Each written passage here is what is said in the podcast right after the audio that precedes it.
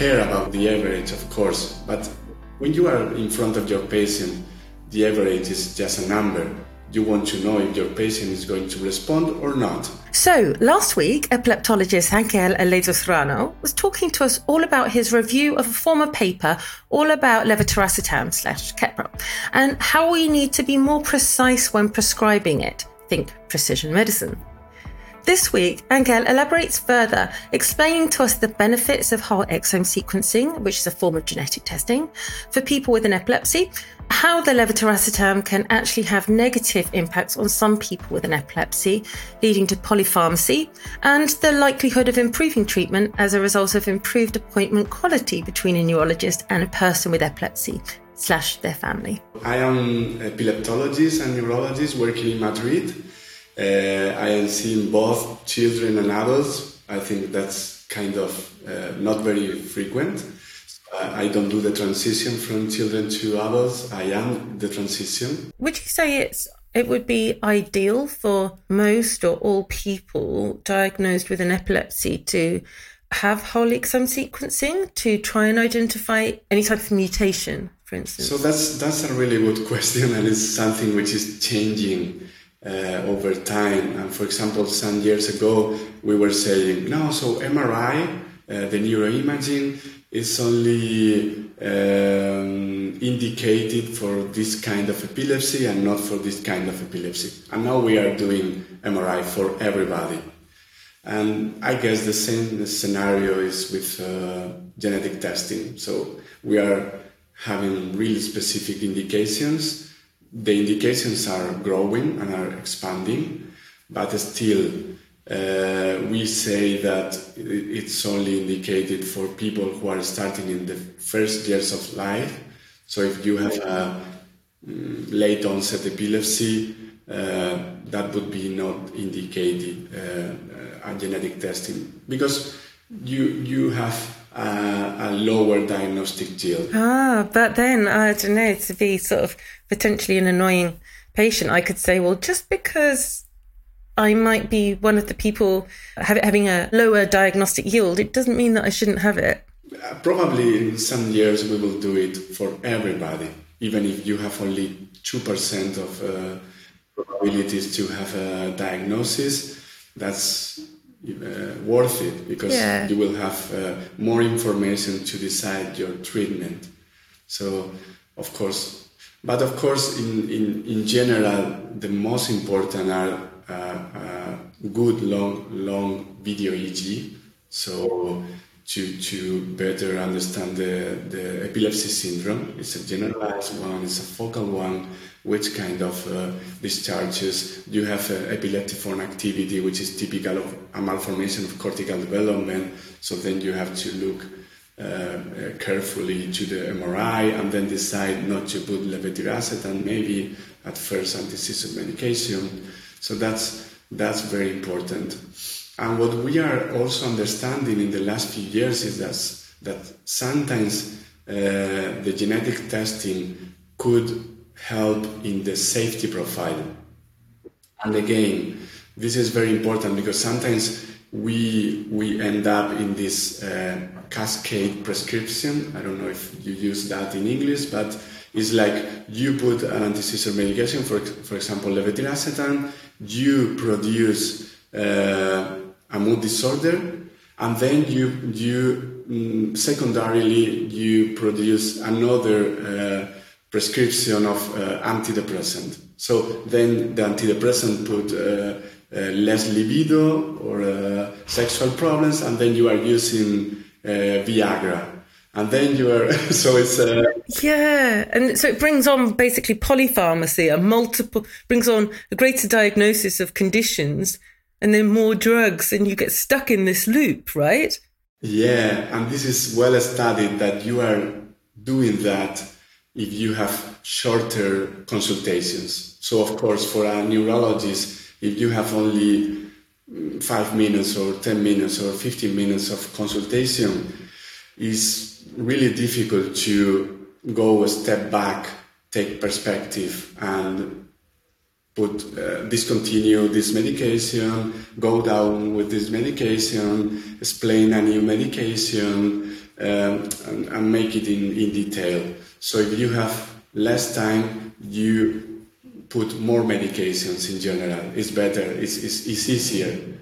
So this is something I, I, I'm saying always in my talks to try to, to change uh, and deprescribe. So stop more medications. By reducing the number of medications, you're going to reduce the side effects likely that the person experiences. Um, sometimes the negative side of the medications can outweigh the positive impact of a medication. Um, but I've spoken to um, clinicians who've told me that sometimes they'll have a patient with an with an epilepsy who'll say, "Do you know what? I would rather have an extra few seizures a month um, by um, through taking a lower dosage of this drug, so that I can go to work and I have can improve cognitive function."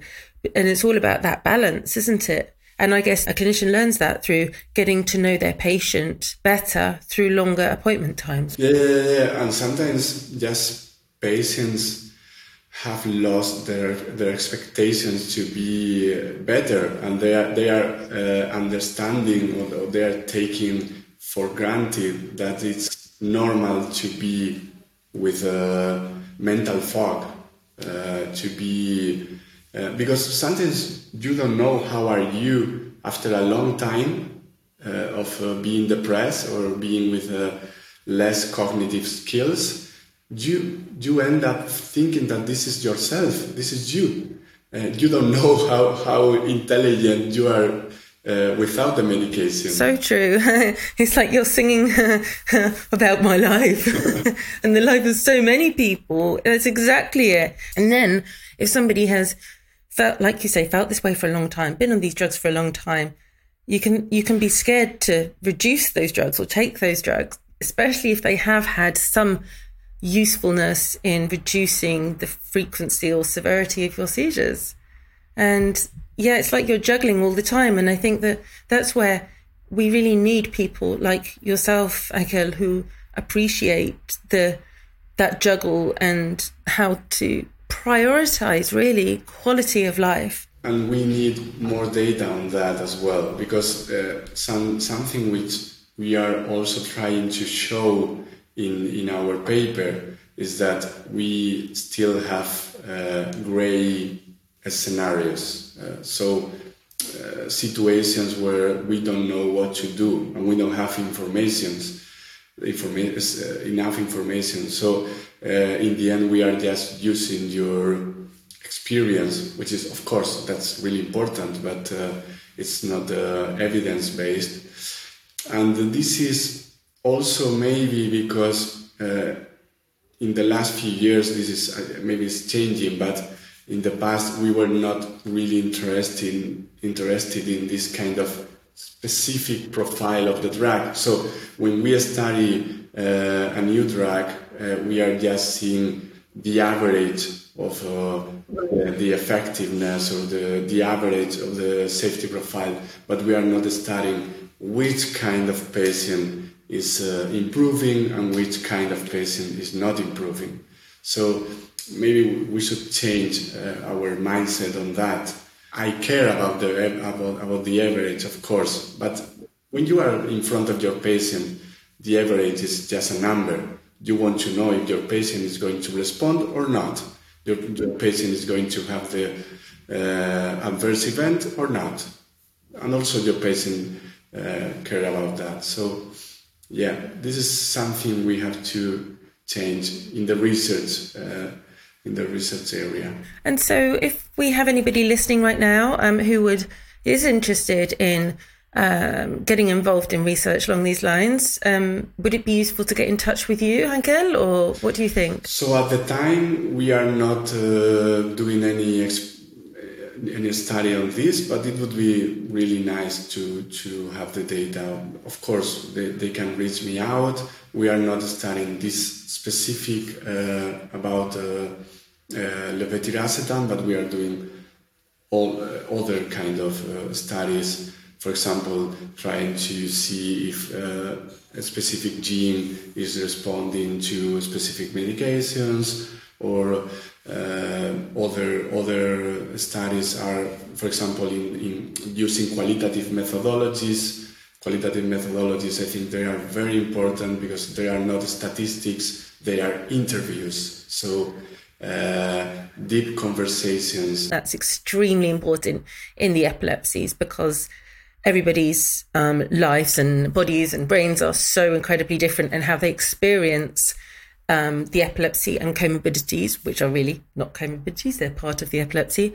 Um, it's all different for everybody. So, yeah, that's why I appreciate what you're saying regarding qualitative research. And it's, it's crazy because we, we have been like, I don't know, 10 years, the, la- the last 10 years, saying that epilepsy is more than seizures, but still, uh, I, I don't feel the, the difference in, in, of course, we are improving in, a lot of areas, but it's crazy that after so many years saying the same, uh, it's just makeup. It's just, uh, it's, it's, not uh, something which is truly changing. I don't know.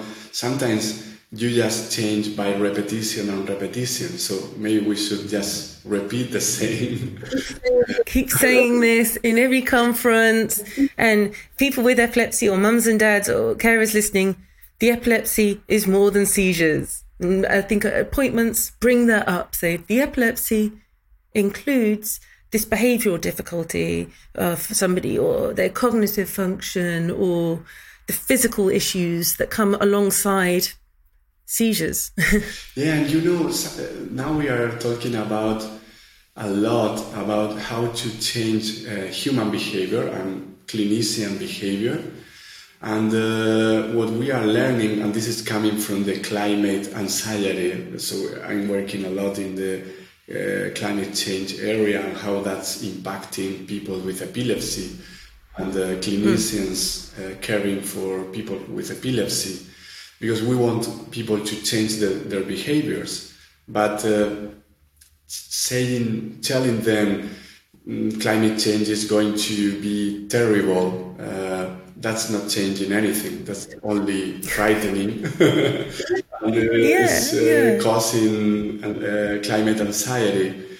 And at the same time, if we say uh, epilepsy is more than seizures, or, but we only say that, uh, you just cause anxiety maybe in the clinician because sometimes they, they don't have the tools to help the patients um, beyond the anti-seizure medications. They don't have the time to have these deep conversations.